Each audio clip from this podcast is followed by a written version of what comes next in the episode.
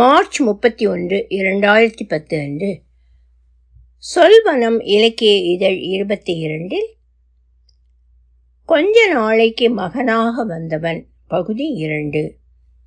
ஒலிவடிவம் சரஸ்வதி தியாகராஜன், பாஸ்டன். மூலக்கதை திமரி என். முராரி அவர்கள். இது எழுத்தாளர் சங்கர நாராயணனின் தமிழ் மொழிபெயர்ப்பு. ஆகஸ்ட். நாளிதுவரை அவன் புன்னகைக்காகவே இல்லை. உள்ளூர தன்னியல்பிலேயே அவனிடம் ஒரு சுதாரிப்பு இருந்ததா? மௌன அவதானிப்பு, அடுத்த அதிரடிக்கான தயாரான எதிர்நோக்கு. என் வாழ்க்கை எந்த நொடியிலும் சட்டென நிறம் மாறலாம். அவன் உதட்டில் இருந்து ஒரு சிறு புன்னகை உதிக்க வைக்க எங்களுக்கு கிட்டத்தட்ட 2 மாதம் ஆகிவிட்டது. ஒரு வழியாக அவன் சிரிக்க தெரிந்து கொண்டான். சிலபோது அவன் தலையை கீழே போட்டு கழுத்தை ஒரு மாதிரி வட்டமடித்து எங்களை பார்த்து அயர்த்தலாய் ஒரு புன்னகையை வீசுவான். எங்கள் கவனத்தை தன்பால் இழுக்கிறான் என்று தெரிந்த புன்னகை அது. வாரங்கள் செல்ல செல்ல குபீர் என்று சிரிப்பாய் வெடித்தான். ஆனாலும் இரவுகளில் எங்கள் வழவை மாறக்கானோம்.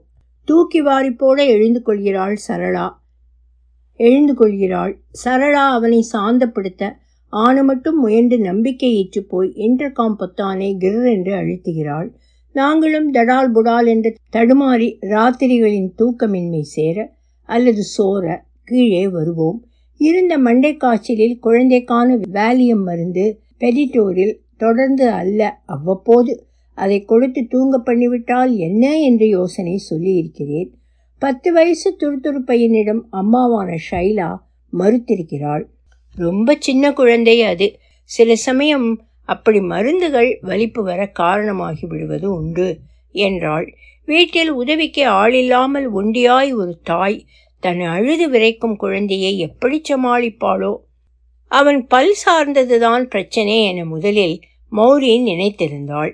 டாக்டர் தாமஸ் அவனது வாயை பரிசோதித்து பார்த்தார். முத்தாய் நல்ல நிலையில் வளர்ந்த பற்கள், ஒரு இன்ஃபெக்ஷனும் இல்லை. டாக்டர் தாமஸ் சொன்னார், பொழுதன்னைக்கும் அவன் தொட்டிலே தானே கிடக்கான், அதான் அப்படியே தவழ்ந்தாலும் பிறகு வாய்க்குள்ள விரலை போட்டு குதப்பினாலும் அழுக்கோ இன்ஃபெக்ஷனோ ஒன்றும் இல்லை.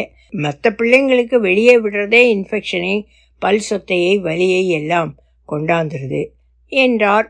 ஆக வாய்க்கோளாறு இல்லை என்று ஆனபின் திரும்ப இணையத்தில் புது ஆட்கள் இந்த மாதிரி ஏதும் பிரச்சனை அவர்கள் குழந்தைக்கு எதிர்கொண்டார்களா, எண்ணத்தையும் கண்டுபிடித்தார்களா என்று தேடினேன். எழுதவும் செய்தேன். உபதேசம் என்று உப்பு பிரயோசனம் இல்லாததையெல்லாம் சொன்னார்கள். ஒரு இணையதளம் சுருக்கமாய் எதனாலெல்லாம் இன்ஃபெக்ஷன் எங்கேயெல்லாம் வரலாம் என்று சொன்னது.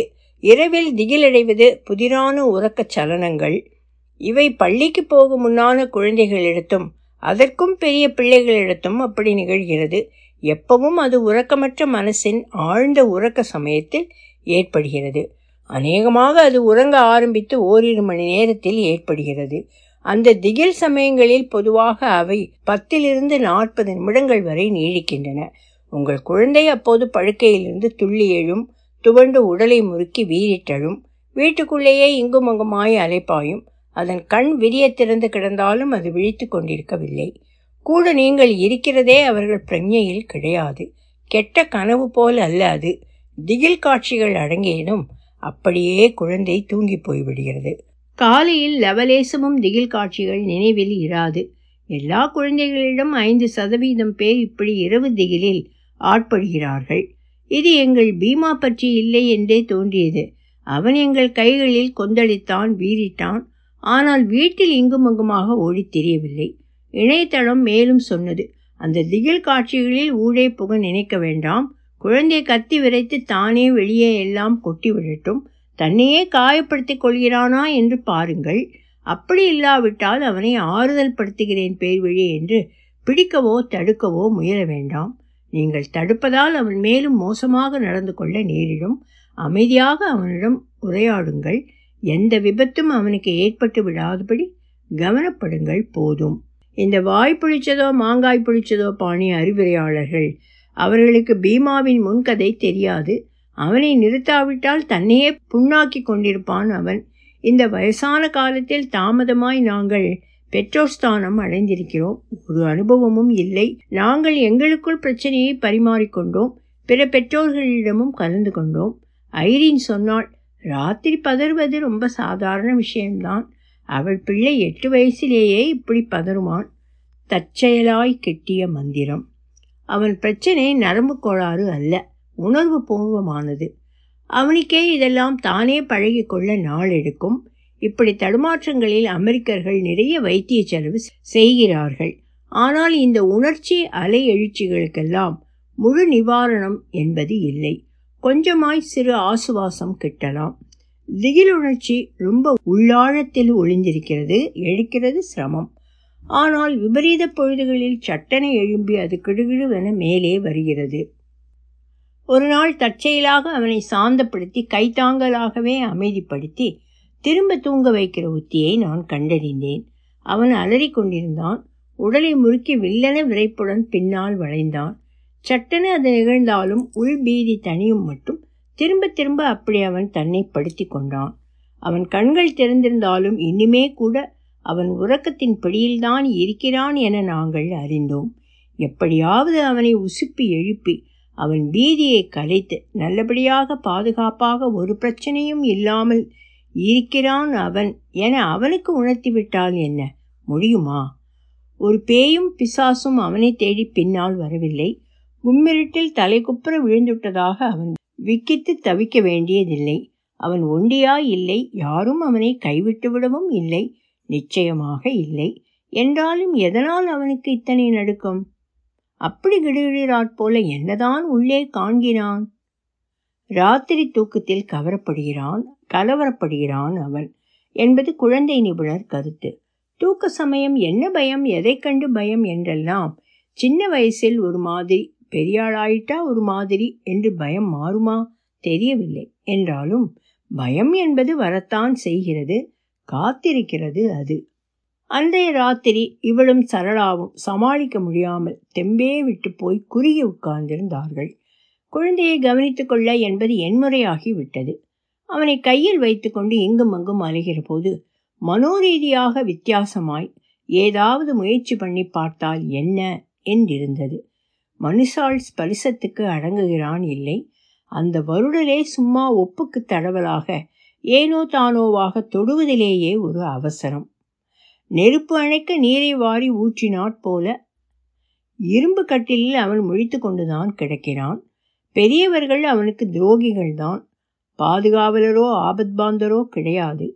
ஒரு மனித குரலை விட, ஸ்பரிசத்தை விட அவனுக்கு எது சாக்கியமானதாக சத்தியமானதாக அவன் நம்பக்கூடும்? எது அவனை இந்த இரவு வீரிடலில் இருந்து விடுவிக்கக்கூடும்? எது அவனை இந்த இரவு கிளியெல்லாம் சும்மா என்று அமர்த்தி நீ ராசா பயடா, உனக்காவது பயமாவது என ஆளை பலப்படுத்தக்கூடும்? அவன் காதில் இப்படி சொன்னேன், ஏய் அப்பு இருக்காண்டா உங்கூட, அப்பு உன்னை பார்த்துக்குவான், எதுக்கு பயப்படணும், ஏன் பயப்படணும், உனக்கு என்னன்னாலும் அவன் கவனிச்சுக்குவான், அப்புக்கு உன் மேலே எவ்வளோ பிரியம்டா கண்ணு, பீமா பாரு அதோ அப்பு அப்பு அப்பு அப்பு. மகா ஆச்சரியம்! அப்போ என்கிற வார்த்தை அவன் தூக்கத்திலும் கனவிலும் உள்ளே புகுந்து வேலை செய்கிறது. அப்பு மந்திரம் அவனை பீதியிலிருந்து விடுதலை பெற உதவியது. மெல்ல அடங்க ஆரம்பித்தான். வீரிடல் விசும்பல்களாயின. முதுகினும் வில் திரும்ப நேர்கோடாகியது. இரக்கம் தளர்ந்து ஆழமான மூச்சுகள் நிதானப்பட்டன. உறக்கம் தழுவியது. நல்ல உறக்கத்தில் இருந்த நாய் அது என்ன மேஜிக் செய்துவிட்டது அதற்கே தெரியாது. பெரிய அப்பு அதுவே பீமாவின் ஆதுரமான பாதுகாப்பு நிழல். பீமா முதன்முதலாய் தொட்ட கையில் ஏந்திய விலங்கு அது. அந்த விலங்கின் அருகாமையில் அவனுக்கு ஒரு ஆசுவாசம், இதம் கிடைத்தது. விலங்குகள் இயற்கையின் சக்தி கேந்திரங்கள். மனுஷால் நம்மை விட அவை இயற்கையின் வழிபட்டவை. அப்பு தன் சக்தியை குழந்தைக்கு பரிமாறினாள். அப்பு ஒவ்வொரு தடவை அவனை சாந்தப்படுத்தவும் இந்த வார்த்தை அபாரமாய் கை கொடுத்தது. நாளிதுவரை நான் ஒரு சுயநலமான எழுத்தாள வாழ்க்கை வாழ்ந்தாகிவிட்டது. யாரை பற்றியும் அலட்டிக்கொள்ளாத வாழ்க்கை. இப்போது என் கூட்டிலிருந்து வெளியே வருகிறேன்.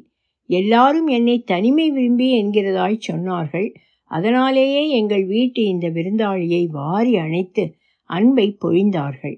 எல்லா குழந்தைகளையும் போலவே அவனும் உண்டான், செரித்தான், கழிந்தான், உறங்கினான், விழித்தான், அழுதான், யாராவது ஆறுதல் படுத்த விரும்பினான்.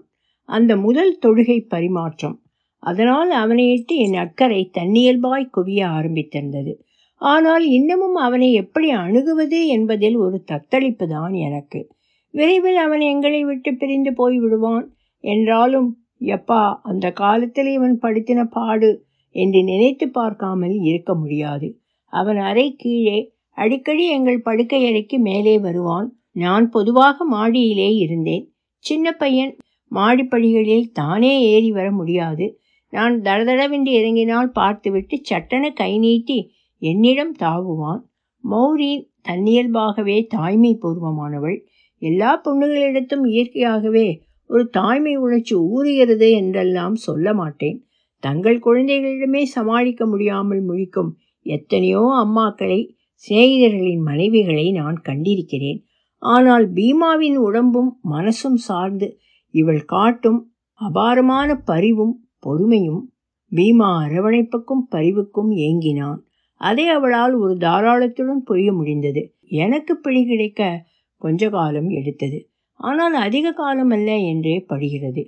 இவளது மற்றும் உமாவுடைய சிற்றுச்சைகள் அவனை அவர்கள் குளிக்க கிளிக்க வச்சு சுத்தம் செய்கிறதும் உணவளிப்பதும் கண்டு நான் உள்ளத்தில் பூத்தேன், பூரித்தேன். ஒரு மாதம் இங்கே உமா தங்கினாள். பிறகு அவளுக்கு இல்லம் திரும்புகிறாள் போல ஆகிவிட்டது. பெரும்பாலான சமயங்களில் சரளாதான் அவன் கூடவே இருக்கிறாள். சில நாள் பகலில், சில நாள் ராத்திரிகளில் என்று மற்ற பணிப்பெண்களுடன் அவளுக்கு முறை அமைகிறது. ஒருத்தரும் நிரந்தரப்படாமல் பெண் பெண்ணாக வேலை என்று வந்துவிட்டு கொஞ்ச நாள் வேலை பார்த்துவிட்டு திரும்ப ஊருக்குள் காணாமல் போனார்கள். மாத கணக்கில் சிலர், சிலரோ ஒரு நாள் 2 நாள். என்ன குழந்தையோடு கூட சேர்ந்து தூங்கணும், அது ஒரு வேலையா என நினைத்து வேலைக்கு வந்தவர்கள் அவளது தூக்கமும் ராத்திரி அழிச்சாட்டியமும் பார்த்துவிட்டு ஓடிவிட்டார்கள். அவர்களின் நல்ல தூக்கத்தில் அவன் அபாயச்சங்கு ஊதினான் போல. எங்க பிள்ளை அவனுக்கும் ஆசாபாசங்கள் உண்டு. அதை அவன் வெளிப்படுத்தினான். வீல் என்று அழுகை என்று ஆரம்பிக்காவிட்டால் அவன் சரளாவையோ கூட இருக்கிற பெண்ணையோ சடையை பிடித்து இழுப்பான். சின்னக்கை சன்னக்கை, ஆனால் என்ன பலமான இருக்கப்படி. அவளோ அல்லது உதவிக்கு என நானோ போய் அவன் கைவிரலை ஒவ்வொன்றாக மெல்ல விடுவிக்க வேண்டும். ஆனால் ஒரு விரலை திறந்தால் மற்ற விரலை கப்பென்று மூடிக்கொள்வான். அழகான அப்பாவி சாயல் கண்களால் எங்களை அவன் பார்ப்பான். என்னாச்சி, நான் ஏதும் திருசமம் பண்ணுறேனா? பண்ணத்தான் செய்கிறான் என்று தெரிந்த ஆஷாட பூதி பார்வை. ருத்ராட்ச பூனை கூடிய சீக்கிரம் எங்களுக்கு தெரிந்தது. அவனுக்கு கோபம் அநியாயத்துக்கு வந்தது. இந்த ஒட்டுமொத்த உலகத்தை இட்டும் கோபம். அதை குற்றம் சொல்ல முடியாதுதான், அவன் உரிமை அது. ஆனால் ஆச்சரியம் என்னன்னா, ஒரு இத்துணுண்டு குழுவான் தான் சரியாக மதிக்கப்படவில்லை என்று அதற்கு எப்படி தெரிந்தது? அதை நாங்கள் போஷித்து வளர்க்கவில்லை. நிஜத்தில் நாங்கள்தான் அதனால் பேறு பெற்றோம். அவன் இயல்பிலேயே அனுபவம் சார்ந்து சூட்சுமம் சுதாரித்து கொண்டிருக்க வேண்டும் என்று தோன்றுகிறது. எல்லாருக்குமே எல்லா உணர்ச்சி சலனங்களும் உண்டு.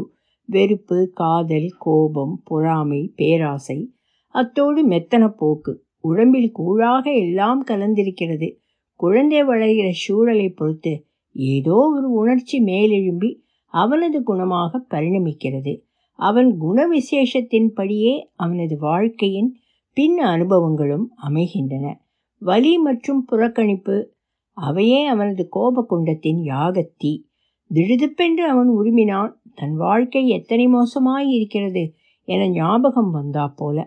அதன் காரணம் நாங்களே அவன் நினைத்தா போல. உள்ளூர இருந்த காயம், அதன் வலி, அதனாலேயே கிளம்பியது அந்த ஒருமல் என நினைத்தோம். மனமே போர்க்களமாய் முட்டி மோதும் உணர்ச்சி ததும்பல்கள். இறந்த காலம் ஒரு பக்கம், கூடவே எங்களுடனான நிகழ்காலம், இரண்டுமே அவன் மனதில் இருந்தன. அவனது குமுறல் அதை களையாய் களைந்தெறிய எங்களுக்கு மாதங்கள் பிடித்தன. எனது தற்காலிக மகன் பீமா. இந்தியாவுக்கு வெளியேயான எனது வெளிநாட்டு நண்பர்களுக்கெல்லாம் மின்னஞ்சலில் எங்கள் வீட்டு குட்டி விருந்தாளி பற்றி தகவல் எழுதினேன். லண்டன் வாசி எங்களுக்கு ரொம்ப ரொம்ப வருஷ நண்பர் ஒருவர் பிரயோனி, அவன் விருந்தாளி அல்ல, உங்கள் தற்காலிக மகன் என திருத்தம் கொடுத்தார். மகன் என்ற வார்த்தை அதுவரை அப்படியான வார்த்தையை பீமாவுடன் இணைத்து நான் நினைத்து பார்க்கவே இல்லை. இதுவரை எங்கள் இருவரிடம் இல்லாத உறவு மகன். அவன் இவன்தானா? ஆக பீமா எனக்கு மகனானான். நான் தந்தையானேன். தற்காலிக அப்பா அல்ல, ஒரு குழந்தை.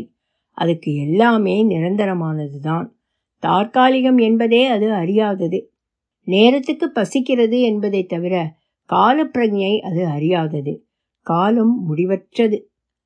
அவன் பார்வையிலும் உணர்ச்சியிலும் பாசாங்கற்ற சத்தியம், அது தரும் நிரந்தர தன்மை கொண்ட மதிப்பீடுகள். அவன் பாசத்தேவைக்கான கை நீட்டலில் நான் சும்மாவாச்சும் பாவனை எப்படி செய்ய முடியும்? பிரயோனியின் கடிதம் வந்து கொஞ்ச நாள் ஆகியிருந்தது. நான் கீழே தான் இருந்தேன். காலை சிற்றுறக்கம் கலைந்து அவனது அறையிலிருந்து அழுதபடி வெளியே வந்தான். பீமா இழுப்பு கச்சை அப்படியே நழுவி இறங்கி கொண்டிருந்தது. நோஞ்சானான பூஞ்சையான ஆதரவற்ற மனுஷ குஞ்சு. எனக்கும் அவனுக்கும் இடையே ஒரு அரை நீளத்துக்கு இடைவெளி. நான் குனிந்து கை நீட்ட அவன் ஓடி வந்து என்னிடம் தாவினான். சட்டென தானாக அடங்கியது அழுகை, ஒரு ஆசுவாசம் மூச்சு. அதுவரை எந்த சிசுவும் குழந்தையும் இப்படி ஆதரவு தேடி ஓடி என்னிடம் வந்தது கிடையாது. பொதுவாக அவர்கள் என்னை பார்க்கவும் விரைத்து கொண்டு அப்படியே ஸ்தம்பித்து நிற்பார்கள், அல்லது மா என்று பாதுகாப்பவட்டத்தை நாடுவார்கள். நாப்பி நனைந்திருந்தது. அவன் அறைக்கு அவனை எடுத்து போய் மல்லாக்க கிடத்தினேன். காலை தூக்கி நாப்கினை உருவமும் மாத்திக்கவும் சமத்தாக காட்டினான். வெல்க்ரோ பட்டிகளால் நன்றாக ஒட்டி மூடிவிட முடிவதால் எனக்கே நாப்கினை உரிக்க புதிது மாட்ட சுலபமாயிருந்தது. குனிந்து அவனை முத்தமிட்டேன். கட்டிச்சமத்தாய் அதையும் வாங்கி கொண்டான். திரும்ப அவன் எங்களை முத்தமிட நிறைய காலம் எடுத்தது.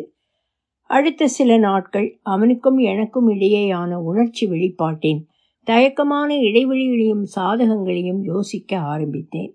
சொத்தைப்பல் என்றால் மருத்துவர் எத்தனை பூ போல கையாழ்வார், அதை போல அகழி போலும் மகா விரிசல் அதன் ஊடே கடந்து வர முடியாமல் விழுந்தான் பீமா. முன்பு மரியா என்ற பெண்ணை தத்தெடுக்க யோசித்தோம். உடல் ஊனமுற்ற பெண். அமெரிக்காவில் இங்கத்தையதை விட மேலான வாழ்க்கை அவளுக்கு கிடைக்குமே என்றிருந்தது. இப்பத்திய உணர்ச்சிகரமான சென்டிமெண்ட் எல்லாம் அந்நேரம் இல்லை. அது அறிவுத்தளத்தின் சிந்தனை. அவளும் இவனைப் போல எங்களுடனேயே இருந்தாள் என்று சொல்ல இயலாது. வருவதும் போவதுமாக இருந்தாள். அந்த தத்தெடுக்கிற விஷயம் திரும்பவும் இப்போது கிளம்பியிருக்கிறது. ஆனால் இப்ப நிலைமை வேறு. நான் பீமாவை விட 60 வயது பெரியவன் என்பதால் இடைவெளியோ இன்னும் பெரிசாய் வாயை பிளந்து விட்டது. மேலும் பள்ளமும் பக்கத்தில் பக்கத்தில் என்கிறாற் போல சமனப்படுத்துவது எப்படி எனக்குள் பேசிக்கொண்டேன். அவனுக்கு 10 வயசு, அப்போது எனக்கு 70. 10 வயசில் அவன் திரும்பவும் அனாதியாகிவிடக்கூடும். எங்கள் ஐயாவும் அவரது சகோதரியும் நல்லா வாழ்ந்தார்கள், 80களை பார்த்தார்கள். எனக்கு குடிப்பழக்கம் புகைப்பழக்கம் எல்லா இழவும் உண்டு. தினசரி டென்னிஸ் ஆடுகிறேன், காலை உலா போகிறேன். அதையும் சொல்ல வேண்டும், பீமாவுக்கு 20 என்றால் எனக்கு 80. சந்தேகமில்லாமல் மௌரியின் மேலதிக காலம் அவனுடன் இருப்பாள். என்றாலும் எத்தனை வருடம்? 20 ஆரம்ப வருடங்களிலேயே திரும்ப அவன் அனாதையாகி விடுவான். அதைவிட சீக்கிரமே கூட, 10, 12, 15 கூட அனாதையாகலாம். எனக்கு அப்பப்ப ஜோசியத்தில் நம்பிக்கை தலை காட்டும். அப்பா வழியிலும் நமது பண்பாட்டு அளவிலும் என்னிடம் வந்து ஒட்டி கொண்டிருந்தது அது. நான் பிறந்தபோது என் ஜாதகத்தை கணித்த ஜோதிடர், இவன் 11, 12 வயதில் இறந்து விடுவான், அதில் தப்பித்தால் ஆயுசு கெட்டிதான் என்று சொன்னார். ஆனால் ஒரு வருத்தமான விஷயம், என் அம்மா அகால மரணம் எய்துவாள் என்பதை அவரால் சரியாக சொல்ல முடியவில்லை. ஆக அவர் கூற்றை நம்புவதா விட்டுவிடுவதா என்பதை அப்பாவுக்கே நாங்கள் விட்டுவிட்டோம். 10க்கு 4 பழுதில்லாமல் சொன்னார் அவர். சின்ன வயசில் எனக்கு அடிக்கடி உடம்பு படுத்தி கொண்டுதான் இருந்தது. 12இல் மஞ்சக்காமாலையும் இன்ஃப்ளூயன்சாவுமாய் சேர்ந்து வந்து ஒரு பிடி பிடித்தது என்னை. பிழைத்தது மறுபிழைப்பு. எனது இறுதி மூச்சுக்கு என் குடும்பத்தார் எல்லாருமே என் கட்டிலை சுற்றி நின்றது ஞாபகம் இருக்கிறது. அந்த அபாய முன்னறிவிப்பை நான் கடந்தேன். அதிலிருந்து ஜோசியத்தில் லேசாய் ஒரு சபலம். இப்போதைக்கு நான் பல வருஷங்களாக எந்த ஜோசியனையும் பார்த்து கொள்ள இல்லை. இடைப்பட்ட காலத்தில் இருவர் நான் 70 நடுவில் 80க்குள் இறந்து போவேன் என்று சொல்லி இருக்கிறார்கள். 75, 76, ஒருவேளை 78 அந்த விடைபெறும் நாள் பீமாவின் எதிர்காலத்தோடு விளையாடி கொண்டிருக்கிறது என் மனதில். எங்களுடனான பீமாவின் எதிர்காலம் எங்கனம் அமையும்? பீமாவின் ஸ்தானத்திலிருந்து யோசித்து பார்த்தேன்.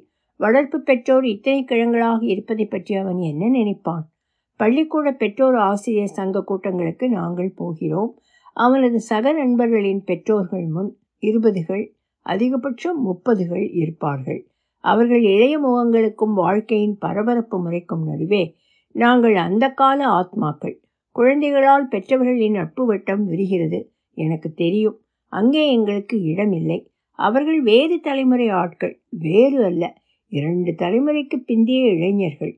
பீமா சங்கடப்படுவான், வெட்கப்படுவான், அவமானமாய்க்கூட உணரலாம். வேறு உதாரணம் வேண்டாம், நானே உதாரணம். சின்ன வயசில் நானே விசனப்பட்டிருக்கிறேன், அவமானமாய் உணர்ந்திருக்கிறேன்.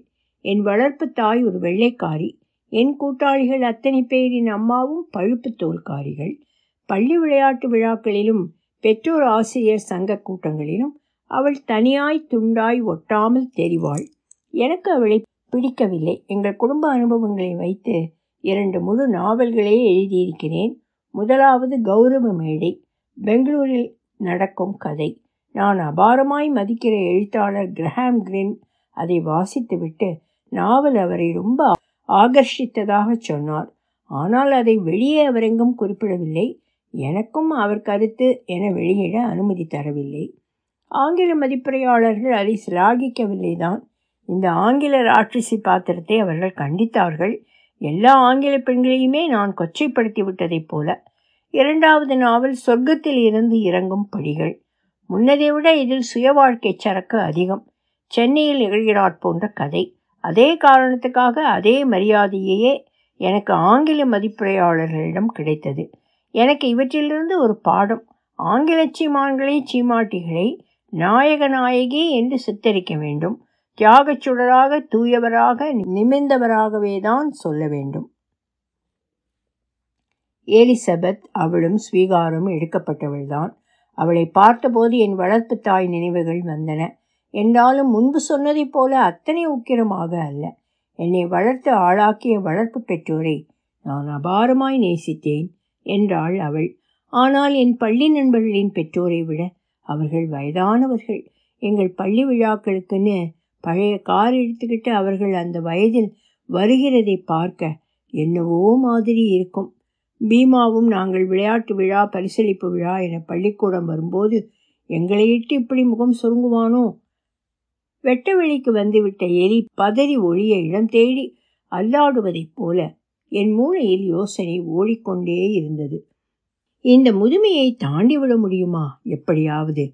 எந்த நீதிமன்றத்திலும் 18 மாத குழந்தையை 60 வயது தம்பதிக்கு தர சாதகமான தீர்ப்பு கிடைக்காது எனக்கு தெரியும். 40 அதிகபட்ச வயது தத்து எடுத்துக்கொள்ள. இங்கிலாந்திலும் பிற நாடுகளிலும் எல்லா இடத்திலும் சட்டம் ஒரே மாதிரி தான். சட்ட ரீதியாக மாத்திரமல்ல, உளவியல் ரீதியாகவும் எங்களுடைய இந்த வயசு வித்தியாசம் மகா உறுத்தலாயிருந்தது. எந்த சாவிக்கும் திறக்காத வங்கி பெட்டகம் போல் இருந்தது விஷயம்.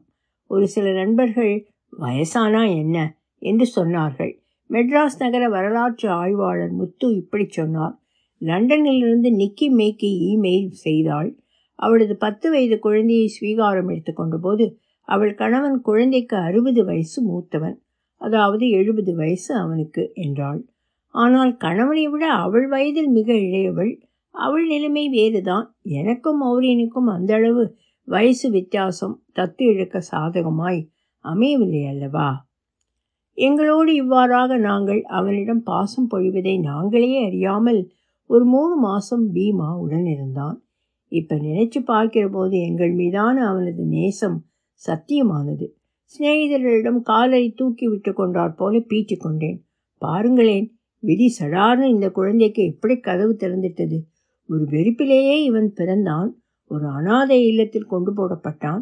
கண்டெடுக்கப்பட்டு பிறகு அறுவை சிகிச்சையும் ஆனது. இப்போ பார்த்தா பெரிய சந்தடியான வீட்டில் எங்களோட. விதி இப்படியே இனி ஐரோப்பா வரை அவனை அழைச்சிட்டு போகுது. அருமையான இளைஞனா தலையெடுத்துருவான். காக்டெயிலும் விருந்திலும் சும்மா நேரம் கடத்துகிற பாவனையில் வாய் ஒட்டாமல் இப்படி பேசினேன். இப்படி ஒரு விதியை நிர்மாணித்து அவனை அதனோடு பிணைத்து உருட்டிவிட்டது யார்? எப்படி அது செயல்படுகிறது? நமது வாழ்க்கையை என்னென்ன மாதிரியான சுழல்கள் நிர்ணயிக்கின்றன? உலக பொது விஷயமாக அது இயங்குவதில்லை. ஒவ்வொரு நபருக்கும் ஒவ்வொரு விதமாக அமைகிறது அது. யாராவது வெளிநாட்டு பெண்கள் வருவார்கள்.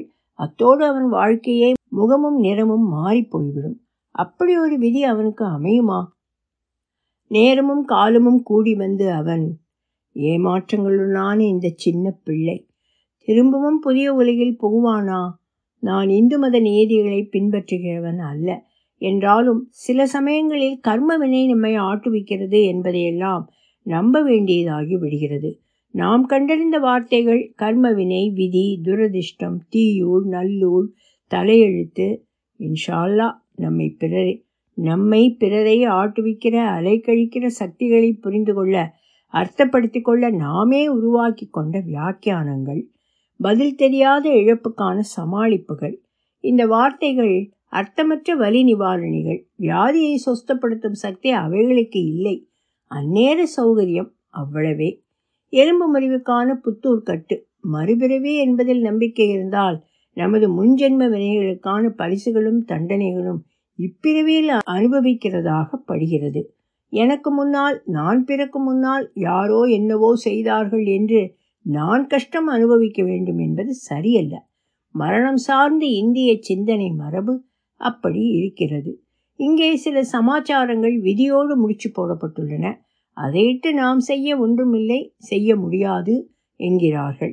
மட்டுமல்ல, நம் வாழ்க்கை இன்னும் பல விஷயங்களோடு பின்னி பிணைந்துள்ளது என்கிறார்கள். என் கர்மவினையோடு கூடவே என் அம்மாவின் கர்மவினை. அவள் செய்து நான் நட்டாத்தில். எனக்கு தப்பா ஜோசியர்கள் என்னத்தையாவது சொல்லுவார்கள் என்று பட்டாலும் பீமாவின் ஜாதகத்தை கணித்து விட்டால் தேவலை என்று இருந்தது. ஒரு மங்கலான ஓவியமாக குத்து மதிப்பாய் அவனது விதியையும் பார்த்திடலாம். துரதிருஷ்டவசமாக அவனது ஜென்ம நட்சத்திரம், பிறந்த நேரம் எந்த விவரமும் தெரியாது. பிறந்த தேதி அது மாத்திரம் பத்தாது. அவனது ராசி லக்னத்தை எந்த ஜோசியனும் கட்டம் கட்டி சொல்ல முடியாமல் இருந்தது. கைரேகை பார்க்கலாம் என்று பார்த்தேன். ரேகை பார்க்கிற அந்த பெண்மணி குழந்தையின் ரேகையை பார்க்க முடியாது என்று விட்டாள். அது எனக்கு பிடித்திருந்தது. அச்சாணியமாய் வார்த்தை விட அவள் தயாராய் இல்லை. அவனது ஜீவரேகைகள் இன்னும் உருவாகவில்லை என்றாள் அவள். எப்படி எங்கே விதி அவனை இழுத்துச் செல்லும் என அறிய நான் காத்திருக்கத்தான் வேண்டும் என்றாகிவிட்டது. அக்டோபர் வந்தது ஒரு பொறுப்பு. அக்டோபர் 19ஆம் நாள் மௌரியின் ஏமாற்றத்துடன் திரும்பி வந்தாள். அவள் அலுவலகம் போய் ஷைலாவை பார்த்துவிட்டு வந்திருந்தாள். ஒரு தம்பதி பீமாவை ஸ்வீகாரம் கொள்ள வந்திருக்கிறார்கள் என்றாள். காகித வேலைகள் ஜரூராகிவிட்டன. எத்தனை நாளா என்று சமாளித்து கொண்டு கேட்டேன். எனக்கும் அந்த ஏமாற்றம் தொட்டி கொண்டது. ஸ்வீகாரம் சார்ந்து முறையாய் என்னென்ன காகிதங்கள் தேவைப்படும் என்று எனக்கு தெரியாது. கிறிஸ்மஸோடு அவன் கிளம்பி விடுவான். நாமளே ஸ்வீகாரம்னு எடுத்துக்க முடியாதா? உங்களுக்கு வயசு 60க்கு மேலே மெல்ல ஞாபகப்படுத்தினாள். எந்த நீதிமன்றத்தை? என் வயசு மீது எனக்கே ஆத்திரம் வந்தது. அதுவரை அதை என் வயசை பெருந்தன்மையாக அங்கீகரித்தவன், ஐயோ ஒரு 10 வருஷம் 20 வருஷம் கம்மியாக ஆக முடிந்தால் பீமா எங்கள் கையை விட்டு போக மாட்டானே என்றிருந்தது. 60 வயது ஆகிவிட்டால் ஸ்வீகாரம் எடுக்க முடியாது என்பது கொடுமையாயிருந்தது. எங்கள் இருவருக்கும் இன்னும் சக்தி அபரிமிதமாய் இருக்கத்தானே செய்கிறது. அதைவிட முக்கியம், எங்களிடம் இந்த குழந்தையின் மீது அளப்பரிய நேசம் இருக்கிறது. பீமாவை வளர்த்து பெரியாளாக்கி Oxford, Cambridge, Yale, Princeton, Harvard பல்கலைக்கழகத்தில் படிக்க அனுப்ப எவ்வளவு சக்தி தேவைப்படும் என்பதை யார் நிர்ணயிப்பது? எல்லா இந்திய குடும்பத்தையும் போலவே எங்கள் குடும்பத்திலும் கல்விக்கு உசத்தியான அந்தஸ்து இருந்தது. ஆக செல்வந்தராயினும் பஞ்ச பனாதையாயினும் நாங்கள் எங்கள் குழந்தைகள் கல்வியில் சிறந்து விளங்கவே விரும்பினோம். சேரிகளில் அம்மாக்கள் தங்கள் குழந்தைகளை தாங்களே செய்து குளிப்பாட்டி விட்டார்கள். மங்கிப்போன அவர்களது சீருடைகளை தோய்த்து கொடுத்து கார்ப்பரேஷன் பள்ளிக்கூட இலவச கல்விக்கு அனுப்பி வைத்தார்கள். நாட்டுப்புறங்களில் கூட இந்தியாவெங்கிலும் நெடுஞ்சாலைகளிலோ கிளைச்சாலைகளிலோ பிள்ளைகள் அங்கேயும் சீருடை அணிந்து பக்கத்து நகரத்து பள்ளிக்கூடங்களுக்கு நடந்து போகிறதை பார்க்க முடியும். செயலளவில் சக்தி என்பது உடல் சக்தி அல்ல. பள்ளியிலும் கல்லூரியிலும் இடம் குறைவாக இருந்து சேரும் மாணவர் அதிக எண்ணிக்கையில் அமைந்து தன் குழந்தைக்கு இடம் கிடைக்க இறைஞ்சி மன்றாடி கையை காலை பிடித்து லஞ்சங்கூட கொடுத்து சேர்க்கிற பெற்றோர்கள் இருக்கிறார்கள். பிள்ளைகளோடு அவர்கள் பள்ளிக்கு கூடவே ஓடுகிறார்கள். பிறகு அடுத்த பள்ளிக்கு படையெடுப்பு. இடம் கிடைக்கும் வரை ஓயாது இந்த படையெடுப்பு. இந்திய கல்வி முறை பெருகி வரும் மக்கள் தொகையில், பெருகி வரும் கல்வி தேவையில் கிரீச்சிட்டு முனகி தத்தளித்து தவிக்கிறது. இங்கே வருடத்துக்கு 20 மில்லியன் குழந்தைகள் பிறக்கிறார்கள். புள்ளி விவரப்படி இந்தியாவில் இந்த தேவையை சமாளிக்க நாளுக்கு ஒரு பள்ளிக்கூடம் திறக்கப்பட வேண்டும். இந்தியா இன்னும் அதை செய்யவில்லை. அடுத்து 10-12 வருஷம் பீமாவுக்காக பள்ளிக்கூடமும் கல்லூரியுமாக நானும் படையெடுப்பதாக ஒரு காட்சி மனதில் வருகிறது. அவனை இங்கும் அங்கும் அலைக்கழிக்கிறேன். நல்ல மதிப்பெண்கள் அவன் வாங்க வேண்டாமா என்று டியூஷன் வேறு வைக்கிறேன். பள்ளி வயசு சிறார்கள் இருக்கிற என் சிநேகித பட்டாளம் தவறாமல் இப்படி அல்லாடுகிறது. நகரத்தை பிள்ளைகளுடன் பரபரப்பாக ஊடறுத்து அலைகிறார்கள். டியூஷன் வகுப்புக்கு அனுப்பிவிட்டு வெளியே காத்திருந்து டியூஷன் முடிய வீட்டுக்கு கூட்டி வருகிறார்கள். நினைக்கவே பெருமூச்சு வருகிறது. இதெல்லாம் உங்களுக்கு முடியுமா? என் மனசை யூகித்து விட்டு மௌரியின் கேட்டாள். ஏன் முடியாது என்றாலும் குரல் உள்ளே இழுத்து கொண்டது. எனக்கே என் பதிலில் திருப்தி இல்லை. இவனை யார் எடுத்துக்க போகிறாங்க? இவன் சிறப்பு கவனம் தேவைப்படுகிற குழந்தை. இவன் பிரச்சனை என்னன்னு அவங்களுக்கு தெரியுமா? தெரிஞ்சுக்கணும் கண்டிப்பா. எல்லா மருத்துவ அறிக்கையோடு நாம் குறிப்பெழுதி கொடுத்திருக்கிறோமே. அவனுக்கும் உள்ளூர அடித்து கொண்டது.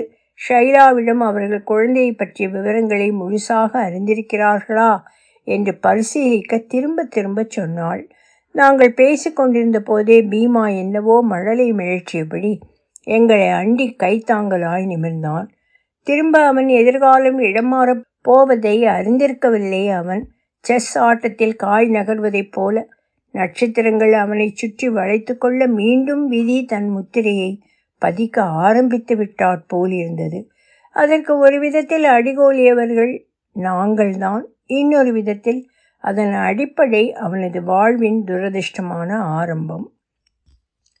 என் பக்கத்தில் வந்த பீமாவின் தலைக்கு மேலாக, இவனை ஏன் தேர்வு செய்தார்களாம் என்று கேட்கிறேன்.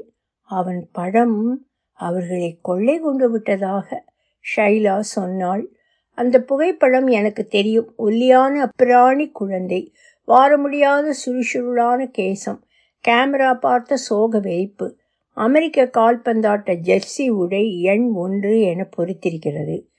அதில் குனிந்து பீமாவை பார்க்கிறேன். படம் எடுத்த பிறகு இப்போது ஆளே மாறிவிட்டான். கன்னங்கள் பும்மி விட்டன. ஒரு தலையளவு ஒரு ஜானளவு வளர்ந்தும் இருக்கிறான். இப்போது படத்தில் பார்க்கிற அதே அப்பாவியான சோகமான குழந்தை இல்லை. இப்போது அநேகமாக உற்சாகமாகவே வளைய வருகிறான். இருந்தாலும் திடீரென அடிக்கடி துடிப்பு எகிறுகிறது. ஒரு நேரம் விளையாடுவான், சிரிப்பான்.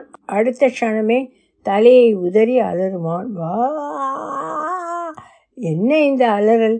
இப்போது வலியினால் அல்ல. இது எதையாவது அவன் கேட்டு நாங்கள் மறுத்து விட்டால் வரும் முரண்டு. பிறகு என்ன நடந்தது? பீமா ஒருவரிடம் எங்களோடே இருந்தான். எப்போ பிரிவானோ என்கிற பதைப்பதைப்பில் நாங்கள் நேசம் பாராட்டி வந்தோம். அவனை ஸ்வீகாரம் கேட்டு வந்த தம்பதியர்கள் எங்களோடு ஒரு 2 வாரம் போல தங்கி அவனுடன் பழகினார்கள். அவன் சகஜப்படவில்லை. எங்களுக்கு குழப்பமாகவும் வேதனையாகவும் ஆகிவிட்டது. விமான நிலையத்துக்கு நாங்கள் அவர்களுடன் போனபோது அவன் மௌரியினையும் என்னையும் வா என்று கூப்பிட்டான். எங்களால் எப்படி போக முடியும்? அடுத்த சில வாரங்கள் நாங்கள் ஊமையாய் உள்ளேயே புழுங்கி தவித்தோம். பீமா இறந்து விட்டான். ஒரு மாத அளவில் எங்களை அவன் கூப்பிட்டு கதறிக்கொண்டிருந்ததாக அவனது பெற்றோர்கள் சொன்னார்கள். பிறகு அழுகை அடங்கி அவன் தன் வாழ்க்கையை தொடர்ந்தான். 1 வருடம் கழிந்தது. மௌரினே அவனுக்கு ஞான ஸ்நானம் செய்விக்கட்டும் என்று அவர்களோடு தங்க என்னையும் மௌரினையும் அந்த பெற்றோர்கள் வீட்டுக்கு அழைத்தார்கள். பீமாவின் முதல் பார்வை குழப்பமான ஒரு செருமல். எப்படியோ இவர்களை நான் அறிவேன். எப்படி அவன் குடும்பத்தாருடன் ஒரு 4 நாள் இருந்தோம்.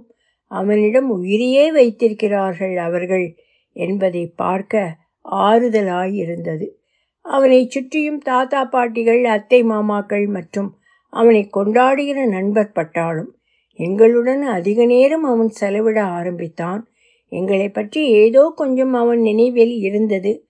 ஆனால் எங்களுக்கு அந்த 4 நாள் போதவே இல்லை. இதுதான் எங்கள் கடைசி சந்திப்பு என்கிறதாக நினைத்திருந்தோம். ஆனால் முடிவு என்று ஒன்று இல்லை. நேசம் மரிக்கும் வரை அல்லது நாங்கள் மரிக்கும் வரை.